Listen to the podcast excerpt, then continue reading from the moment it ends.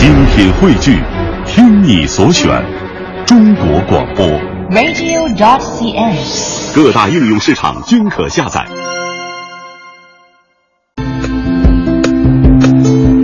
探寻文化渊源，感受文化魅力。听众朋友，大家好，这里是中央人民广播电台香港之声数码广播三十二台为您带来的文化之旅。大家好，我是李岩。各位好，我是文燕。在今天节目的一开始呢，我们首先还是要为大家带来一组文化方面的资讯。纵览文化事，把握每天文化播报。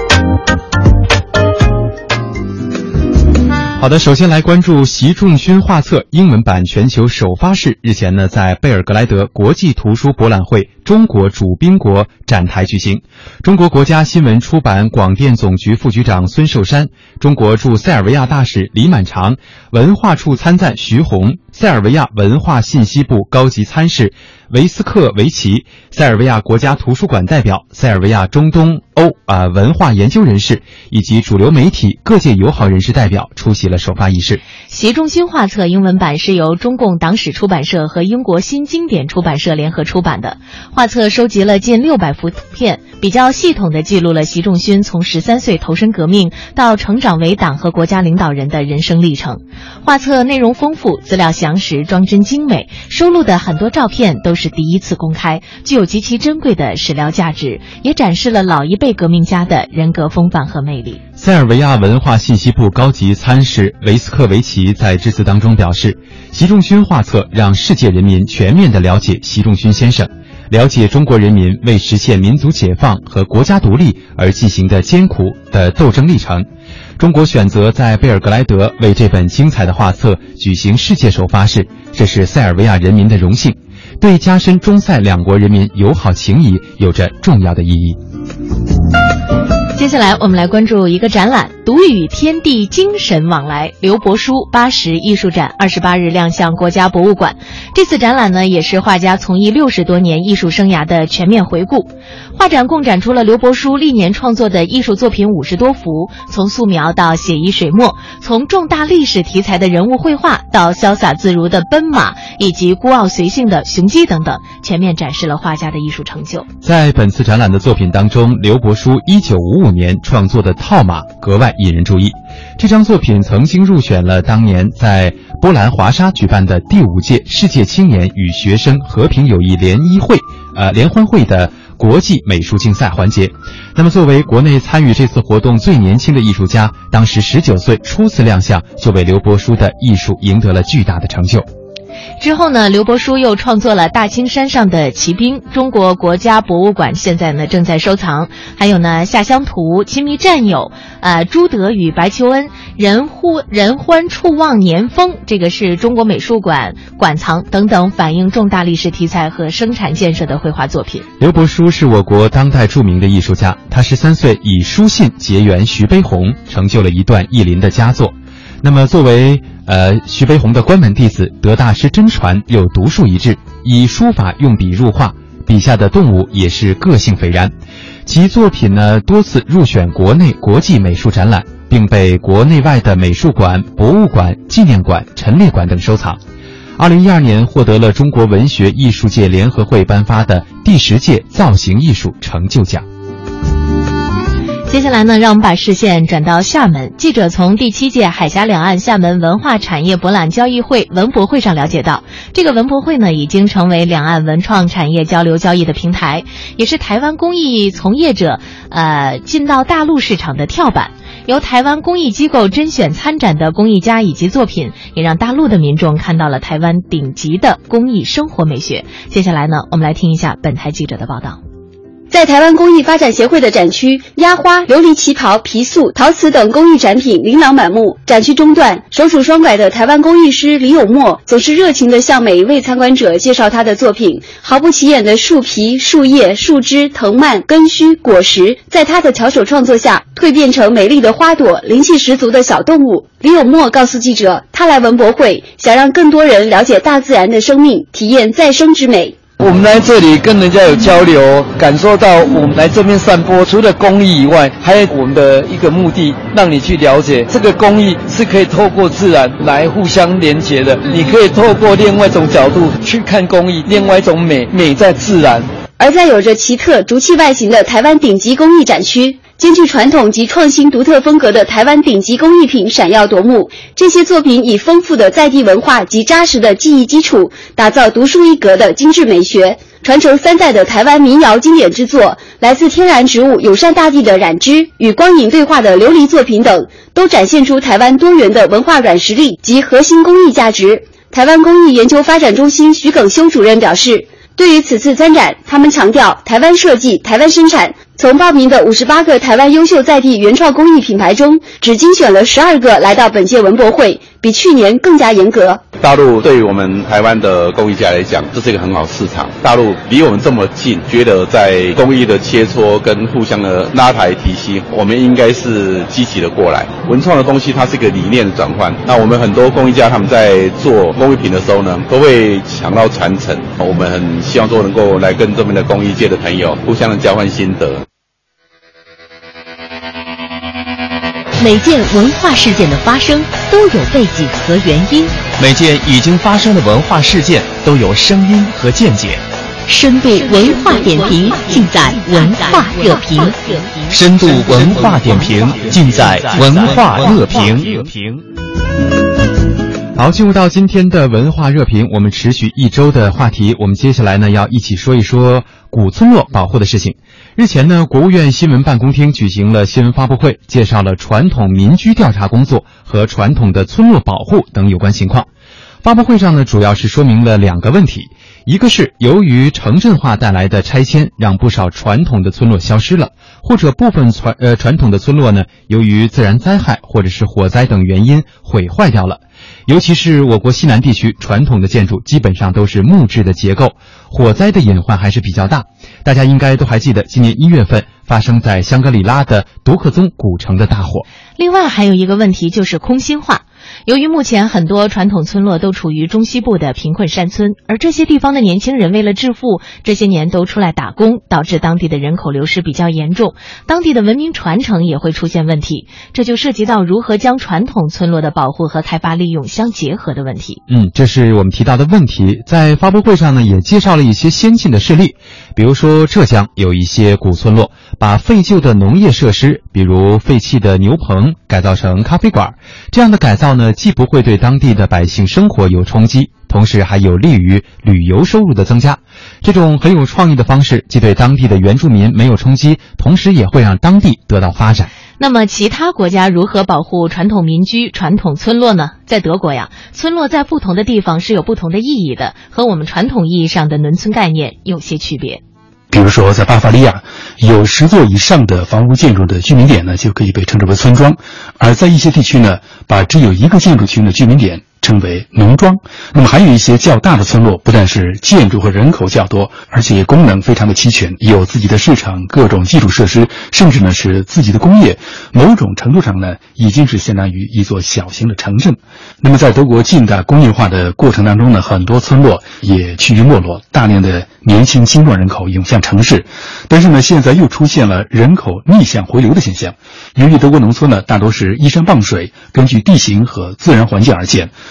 不但风景秀丽，别有一番田园风光，而且呢，房价相对来说更便宜。而随着德国基础设施的完善，生活和交通非常便利，城市和农村的界限呢也逐渐趋于模糊。于是呢，很多人工作在城市，而居住则选择在农村。尤其呢，是对于一些原有的老建筑，比如说教堂和具有一定文化价值和历史意义的建筑，必须呢要认真加以保护。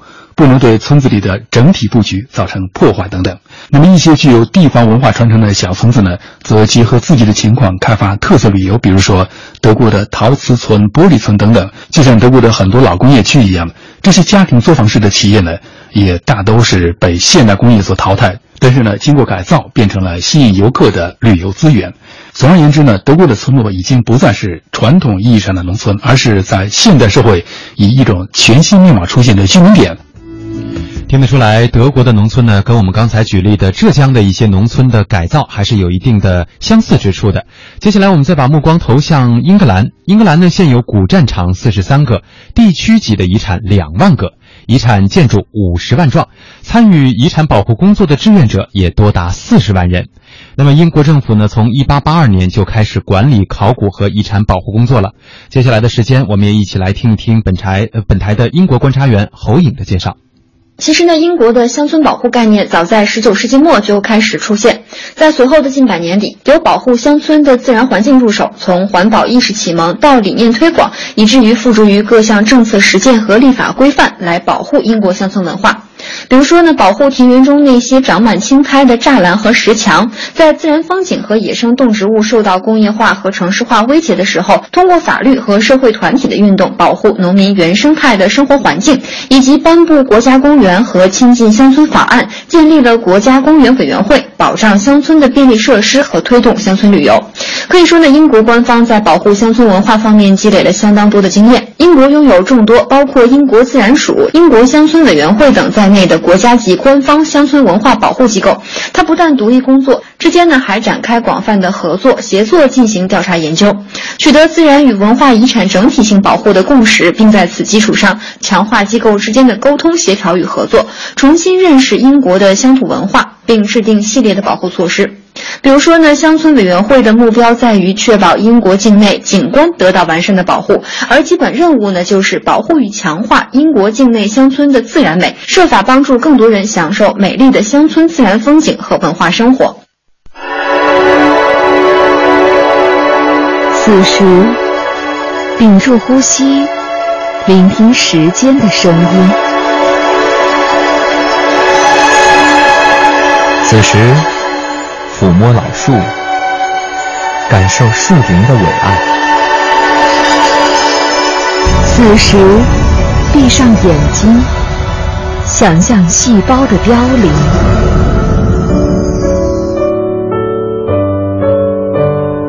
当时光流逝时，时光流逝时，唯有经典得以永存。唯有经典得以永存。文化年轮，沉淀经典。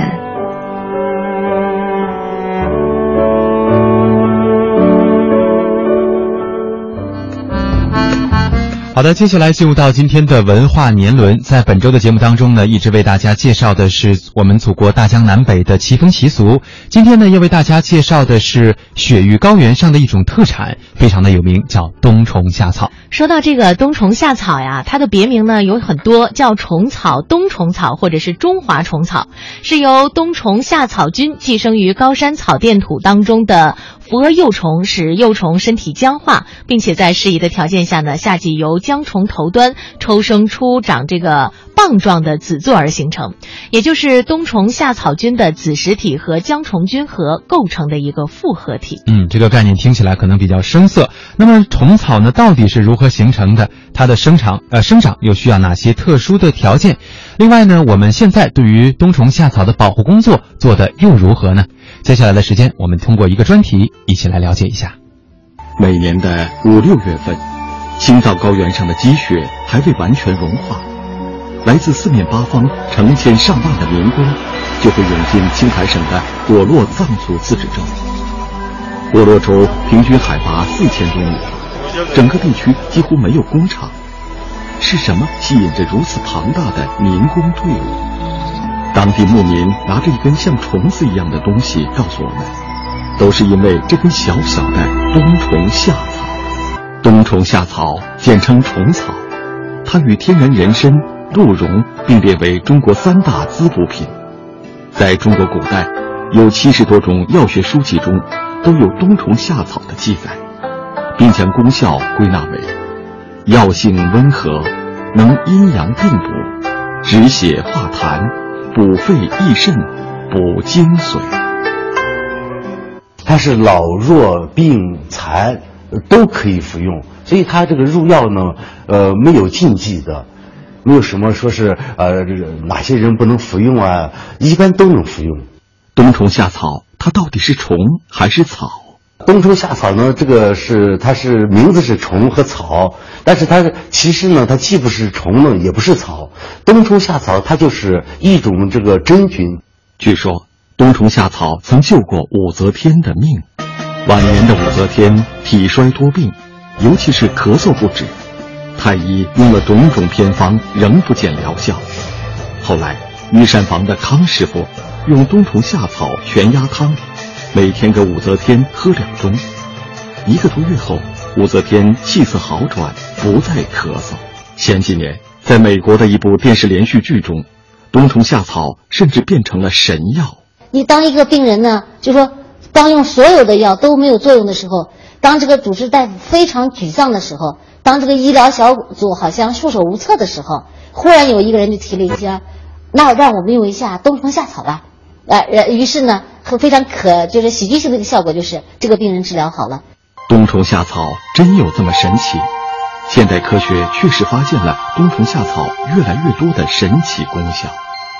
它还具有降血压、降血脂、抗衰老、抗排异、抑制肿瘤和抗癌的作用，可迅速增强机体免疫力。由于药用价值高，功效好。国际和国内市场的需求量越来越大，从而使冬虫夏草的价格在近几年一路攀升。去年的价格来说，一千条一斤的虫草是呃卖了十万块钱，一呃这样哈大概一一个虫草就一百块钱。我手上的这个虫草呢，它的一根的干重就是一克，那它一公斤呢就是一千克。嗯，按照这个市场的价格，保守的价格估计是在三十万以上，因此呢，等同于现在的黄金价格。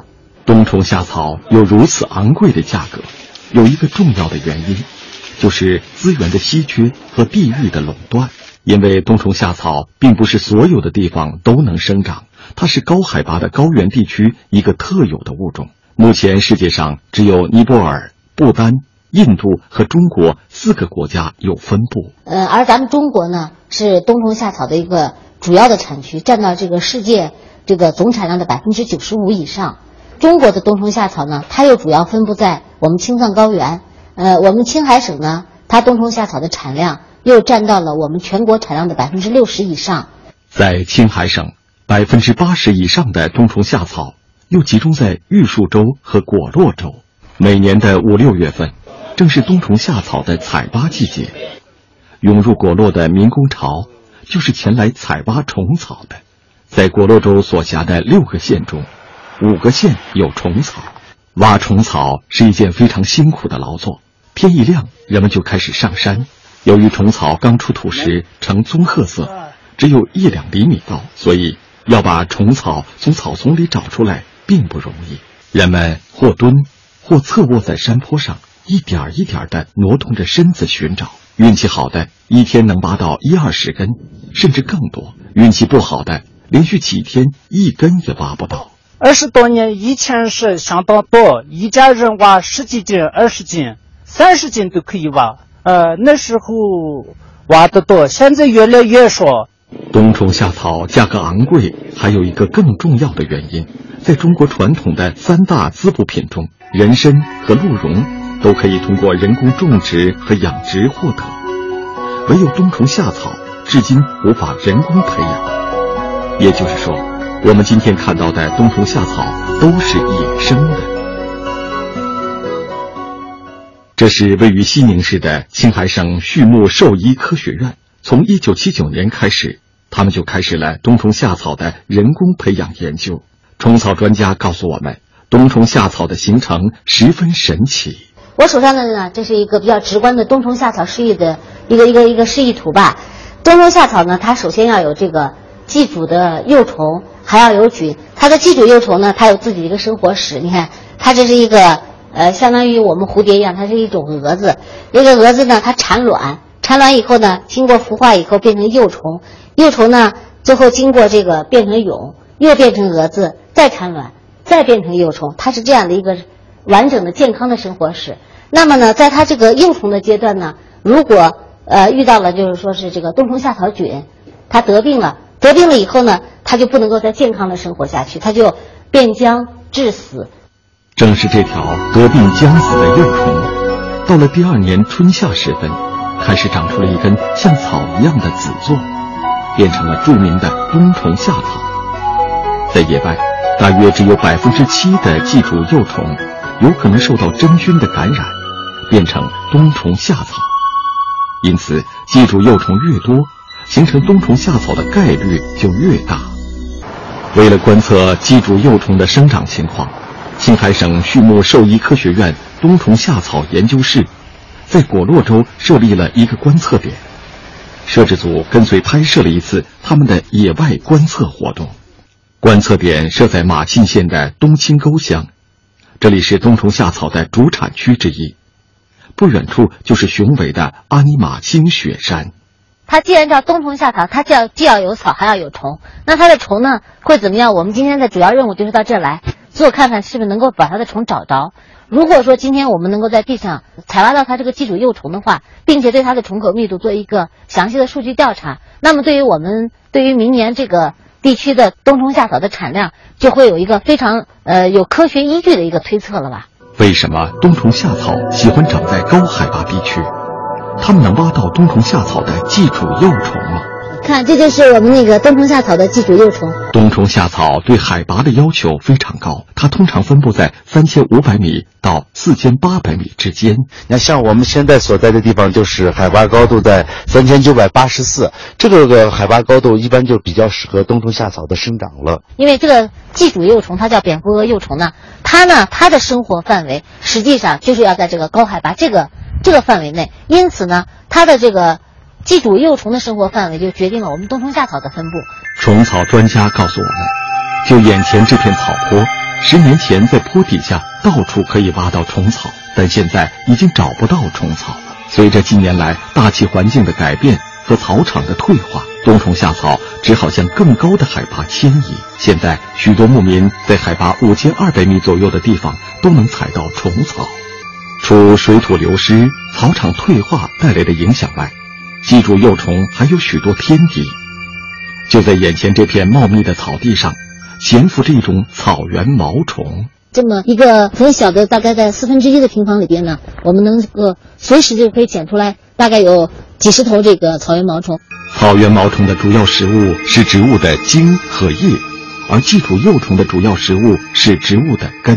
呃，那要是茎叶都受到损失，它营养无法向下传送。这样呢，会影响到它根的生长，也就间接的影响到了这个寄主幼虫的它的食物。因此呢，如果草原毛虫过多的话，会造成这个整个寄主幼虫的食物的一些减少啊。对于毛虫的治理，实际上就是对于冬虫夏草的保护。还有一个影响虫草生长的重要因素，就是我们人类。由于冬虫夏草巨大的经济价值，每到采挖季节，周边地区的大量人员就涌进草场。到果洛来采挖虫草的人数呢，最高是达到这个十万人数之多，啊，这样一个这么多人数，这么过度的掠夺式的这个采挖虫草，给虫草资源呢，这个资源带来这个严重的破坏。一个不到十六万人口的地区，却涌进了十多万的虫草采挖大军。当地政府表达了他们的忧虑，因为果洛地处三江源生态保护区，海拔高，气候严寒。生态环境脆弱，一旦遭到破坏，就很难得到修复。虫草专家认为，单纯的采挖虫草行为，其实并不会对生态造成破坏，但要科学合理的采挖。科学的采挖呢，我们提倡是用这种专用的采挖工具。当假如这里发现虫草的时候呢，距离大概在呃五公分左右的地方，它进行采挖，轻轻的把土壤撬起，呃，这时候呢，把这个虫草取出。取出之后呢，将这个土壤进行及时的回填，这样子呢，就说是对这个整个草场的这个植被的破坏呢，基本上是没有的。反而呢，它对这个紧实的、紧密的这个草皮呢，起到了一个松土透气的一个作用。但由于大量外来人员无序的掠夺性采挖，加上采挖期长达四十天，人们在草地上搭帐篷居住，就地砍伐一些灌木作为燃料，破坏植被。以及大量生活垃圾污染上游水源，对生态环境造成了严重的破坏。冬虫夏草对生长环境有它特殊的要求，即使在适宜的海拔地区，它通常呢是分布在这个阴坡和半阴坡，坡度在这个十五到三十的这样的一个区域内。呃，像我们后边的呢，这就是一个阴坡的一个呃草场。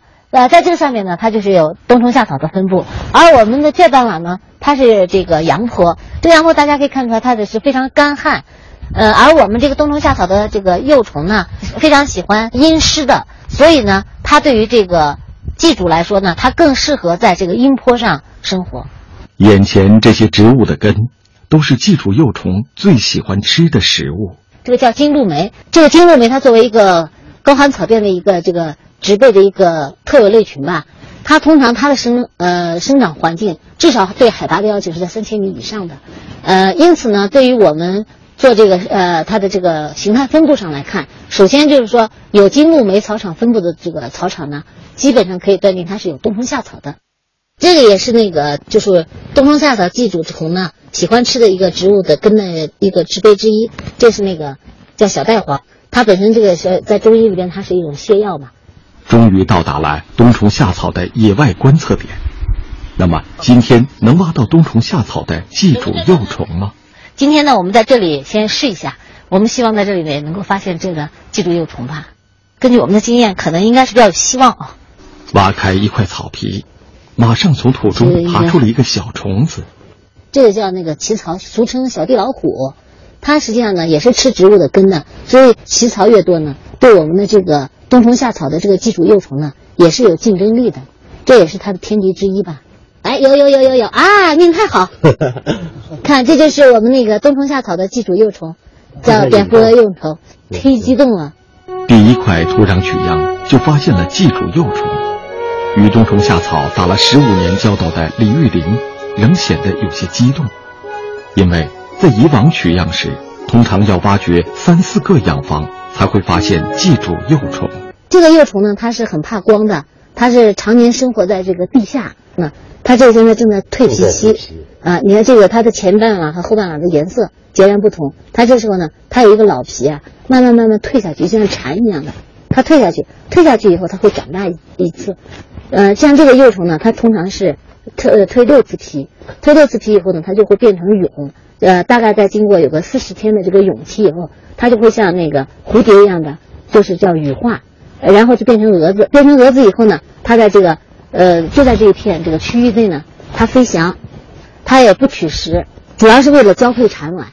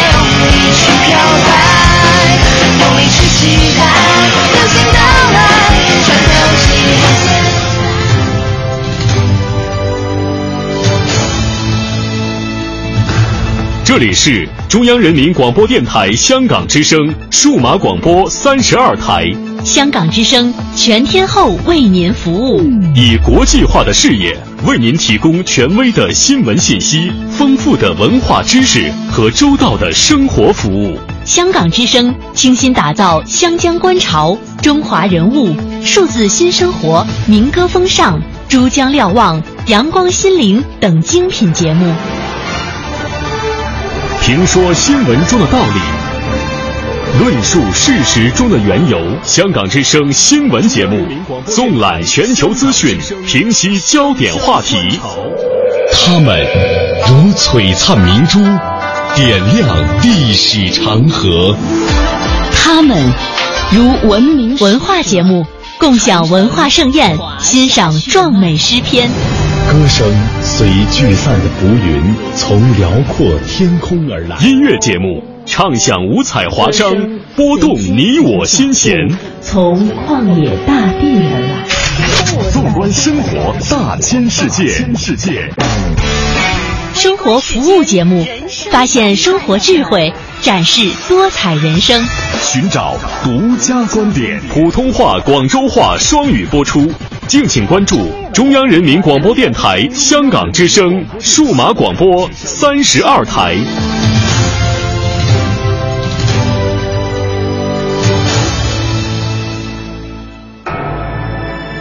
这是一个坐标，经度纵横五大洲。纬度连着古与今，这是一颗水珠，迎着阳光折射不同的语言与文明。打开沟通与对话的大门，感受智慧的神奇与伟大。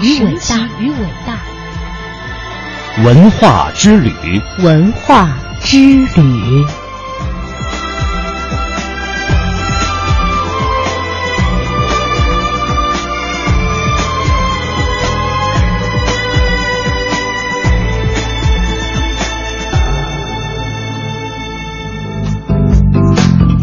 好的，欢迎大家继续锁定收听中央人民广播电台香港之声数码广播三十二台的文化之旅。大家好，我是李岩。大家好，我是文艳。在节目的下半时段呢，我们将会继续为大家来介绍中国的服饰文化。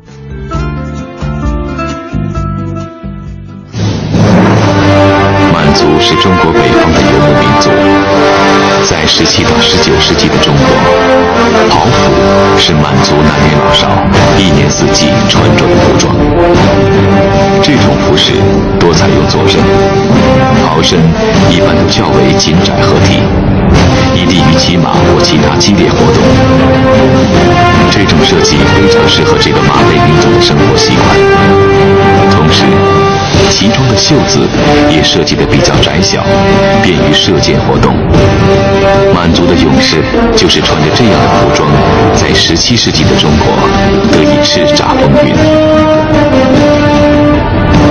万战马来到中原的，不仅仅是这些强悍的勇士，还有他们的民族生活习惯。登上权力顶峰的他们，曾强令汉人剃发易服。当时，这种命令激起汉人强烈的反抗。这种反对的浪潮不断的拍打着这个新生王国还不十分坚实的堤岸。于是，新王朝不得不采用更为缓和的政策。这个政策限定了剃发衣服的范围。汉人和这个呃满清政府做了相当大的反抗之后。那么清政府呢，就呃放宽了一些要求，其中呢，呃，这个有什么，这个出家的僧人他可以不从满俗，呃，孩子可以不从满俗，呃，这个上葬就是死的人可以不从满俗，那么其中呢，还包括呃女性的呃穿着的这个风俗可以不从满俗。这种较为宽松的政策，缓和了民族间的矛盾，同时也为汉族服饰的传承留下了一片天空。虽然男士服装呈现出了统一的特点，但是汉女与齐女在装扮上的取向却慢慢的朝着不同的方向演化。汉女梳平髻，头戴黑绒布帽和遮眉勒，发型低矮而贴体。表现出低眉顺眼的含蓄气质，而齐女则梳奇髻，因头发中插入架子，使之呈双角扁平状，故又称架子头。这种假髻到咸丰以后更为夸张高耸，演变成为达拉翅，被汉人称作旗头。这个清朝的时候，因为男从女不从，所以女人的服装啊。满汉是分两色，满人穿满人的，汉人穿汉人。汉人基本上是穿两节衣，这是到清朝末年。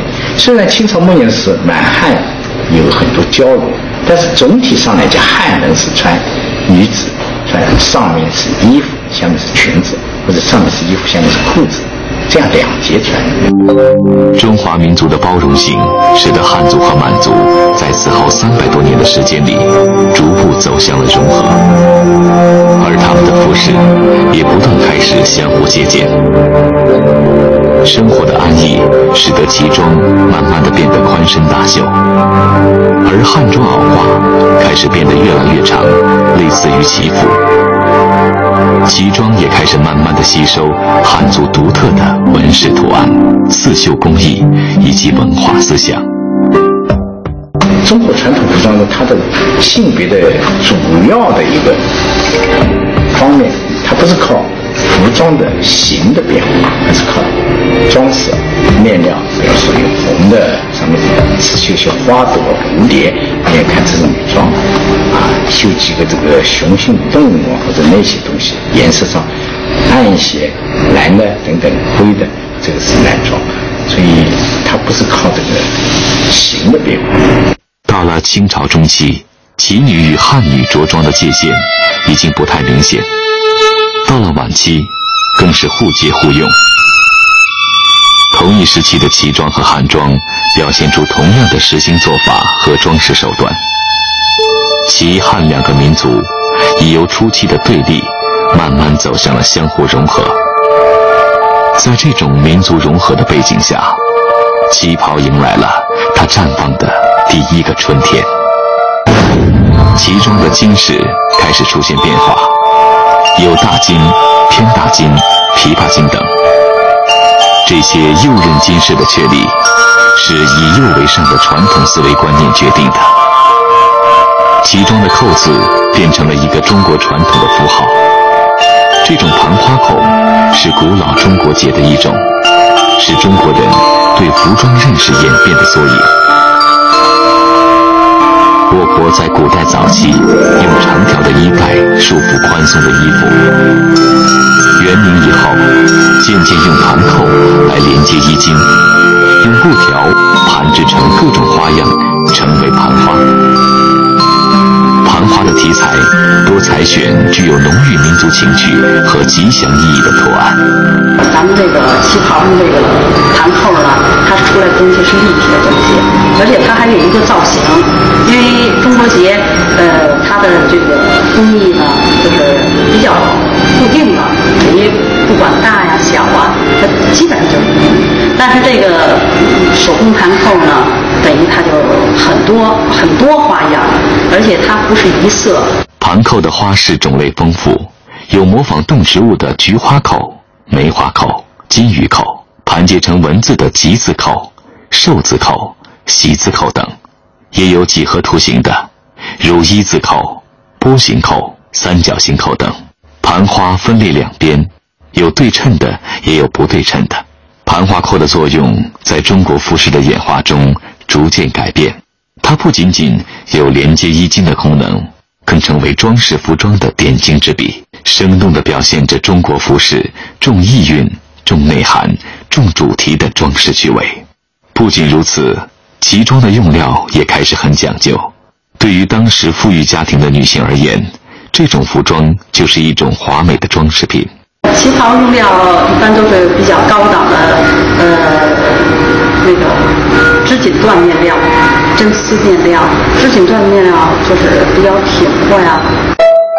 清代织物纹样多以写生手法为主，龙、狮、麒麟、凤凰、仙鹤等鸟兽，还有梅兰竹菊，以及八宝、八仙、福禄寿喜等，都是常见的图案，色彩鲜艳复杂，图案纤细繁缛。当时旗人衣袍大量使用花边，花边最初的作用是为了增加衣服的牢度，使衣服经久耐穿，所以大多安装在衣上容易损伤的部位，如领口、袖口、衣襟及下摆等部位。后来渐渐成为一种装饰品，装饰功能渐渐替代了实用功能。到了咸丰同治年间，达到顶峰，有时整件衣服全用花边镶饰，几乎看不见原来的衣料。在这张发黄的老照片中，当年酷爱照相的慈禧，为后人留下了皇家旗袍的身影。这种旗袍把华丽的特点发挥到了极致，在繁复沉重的织绣和饰品下，主人的面容和体态似乎变成了衣服的陪衬。慈禧凝重的面容与身上华贵的旗袍形成强烈的对比。从她脸上的表情，后人无法得知当时的她是否已经预见到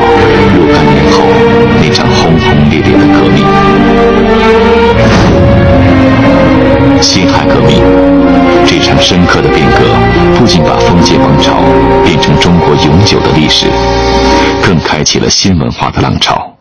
辛亥革命推翻了满清王朝，赶走了皇帝，剪了辫子。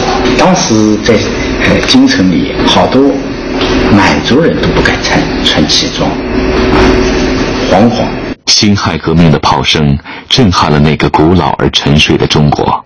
革命者们怀着雄心壮志来改造这个伟大的古国，他们认为，那些不适合时代进步的东西都应该被革命的浪潮冲刷掉。但是，一件出乎他们意料的事情竟然发生了。可以说，令我们的革命者们、民主革命者们也没想到的，他们是本来是要推翻的这个满清的，为什么我们的女人们突然选择了？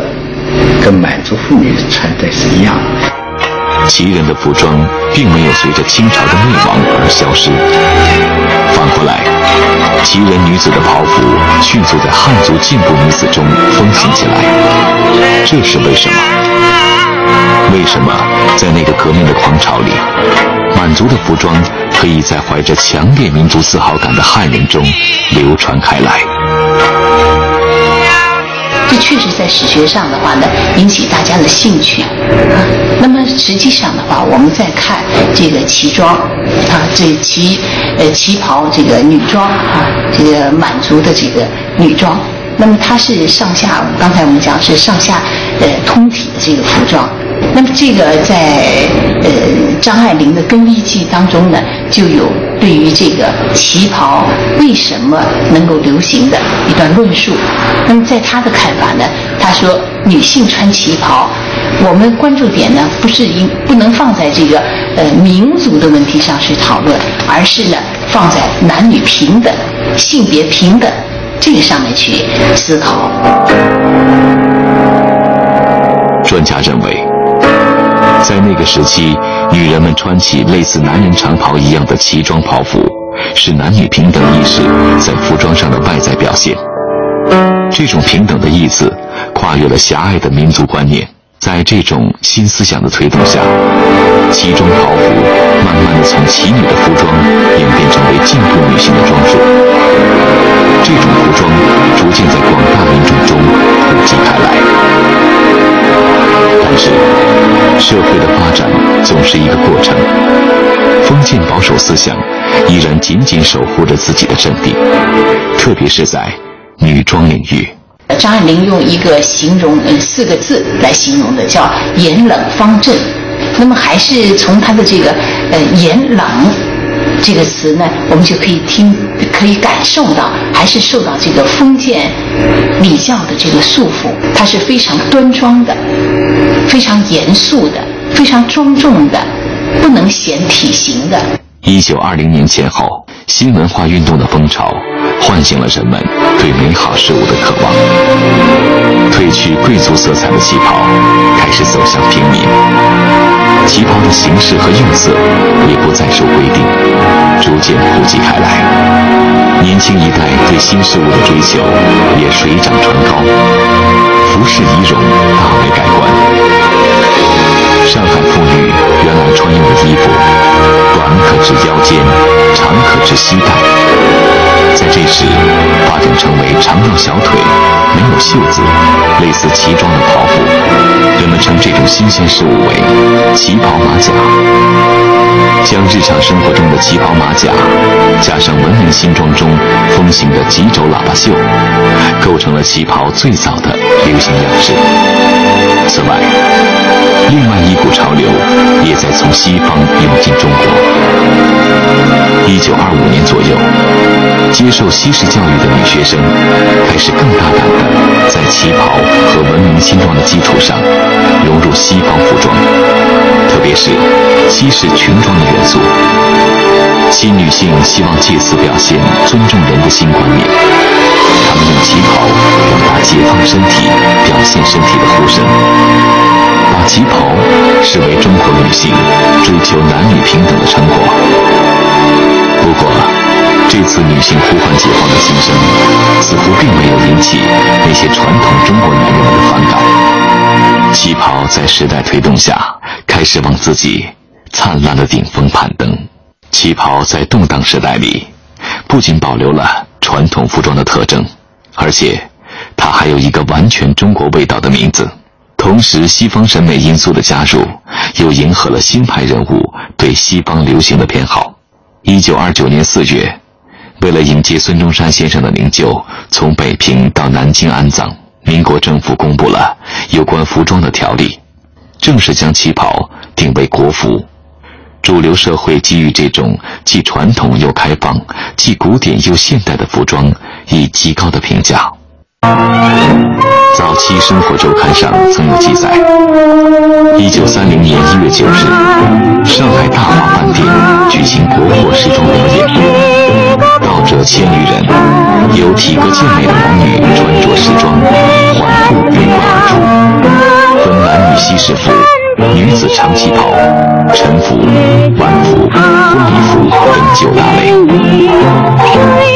此时各大报刊杂志开辟服装专栏，还有红极一时的月本牌时装美女画，都推动着旗袍作为时装的流行和发展。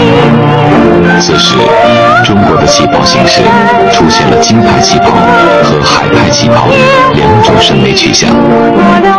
政治中心南移以后。上海成为一个非常繁荣的一个文化中心，那么在那里形成的一些文化特点的东西，大家赋予它是海派。具体来讲，也就是受西方影响更浓、更多的一个文化影响。所以，我们称作海派的这种旗袍，肯定是更加大胆、更加性感。所以，包括啊。装花边，有的旗袍后来用那个西洋的蕾丝啊，什么做做袖子，它有的袖子它做成这种很飘逸的都有，就是它把西洋的很多这个服装的这个元素也应用到里。那么相对海派，北京的京派这种就相对比较保守一点，就是基本上是传统的演变的幅度不是很大的。如果说京派旗袍如同大家闺秀，那么海派旗袍就是摩登女郎。京派古典而雅致，海派浪漫而风情。那时，欧美服饰的最新款式仅需三四个月就会流传到上海，而全国各地又以上海为楷模。三十年代的欧洲女性时装下摆很低，而腰线较高，长裙是此时的风尚。这股流行风也吹进了上海。当时的上海是上流社会名媛的乐园，是中国女性的潮流中心。女性热衷于打高尔夫、学习骑马，旗袍在她们这里变得紧身和高叉，更加注意对女性体态的表现。她们利用坐褶、打茧，使旗袍变得更适于活动。此时的旗袍连袖削肩，收腰凸胸，高领开叉，下摆达到了最低点，而开叉直到臀部。中国女性的腿第一次展现于自然的天光云影之中。早期的旗袍简练而质朴，为旗袍的个性化留下了充足的空间。虽然看似大同小异，实际上有着丰富的局部变化。进入三十年代后。旗袍造型走向成熟，很难说是谁改良了旗袍。无数中国女人让它走向完美。各类中国女性可以根据自己的喜好做种种变化。海派旗袍更是与国际流行女装几乎同步。中国的旗袍艺术发展到了顶峰。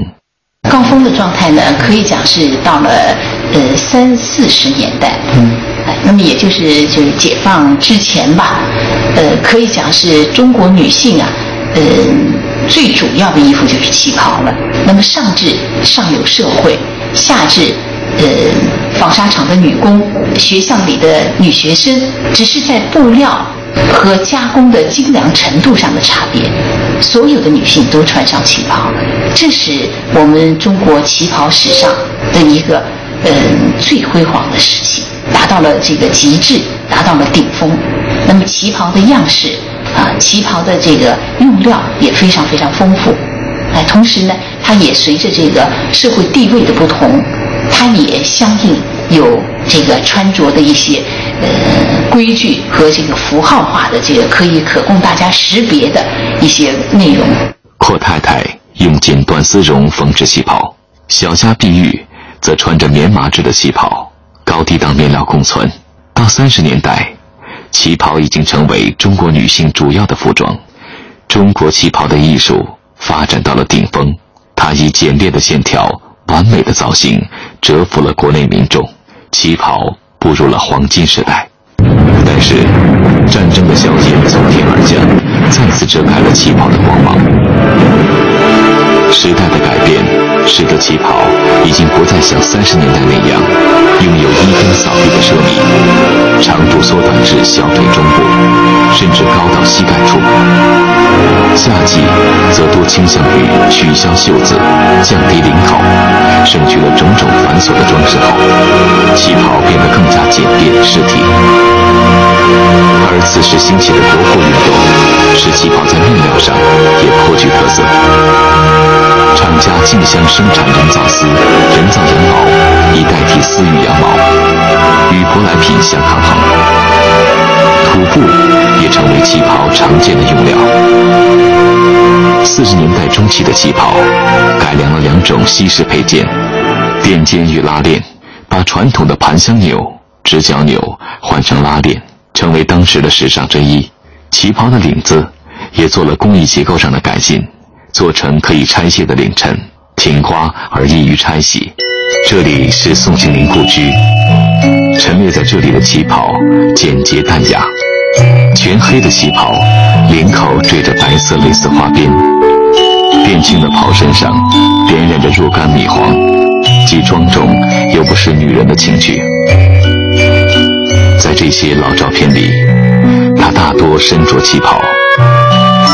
他钟爱旗袍，而旗袍也恰恰演绎出他具有的那种宠辱不惊、去留无意的大家风范。时间在慢慢的改变中国，也在改变人们的观念。在时间的河流里。旗袍就像是一片漂浮在大海上的叶子，时而浮出海面接受灿烂阳光，时而暗藏在激流里。改革开放以后，国门打开，国门徐徐打开。这个时候，我们已经封闭了很多年，所以呢，大家都在寻找一种新的服装。那么，一部分肯定眼睛是望着外面，国外是什么样？但是我们当时的资讯不是很发达。所以也有相当一部分人眼睛去看看我们过去，我的母亲辈、我的奶奶辈穿过什么，其中旗袍是首选。相隔近半个世纪，八十年代后的中国，人们再次把目光注视到了旗袍上。思想的解放让女性更加关注自己的着装。对于中国女性，最能体现完美身材的，莫过于旗袍了。然而那时旗袍。并未再度大范围流行起来，究竟是为什么呢？它没有成为呃更为广泛的普遍的穿着，因为这里面有几个方面原因。一个呢是我们的社会生活方，我们的生活方式发生了极大的改变，生活节奏很快，都市化的这种程度很高，所以呢，像当年这种嗯服装形式已经不适宜我们挤公交车、骑自行车啊，甚至地铁。这样，所以呢，它已经跟我们的生活方式有距离，所以它不可能成为我们日常服装。美丽的旗袍离人们的生活仿佛很遥远了。可是，当中国的艺术开始与世界沟通，开始回顾自己美丽的历史，述说罪人往事的时候，在反映近代中国普通人题材的一些影片里，旗袍通过电影屏幕，以令人惊艳的美，倾倒了全球观众。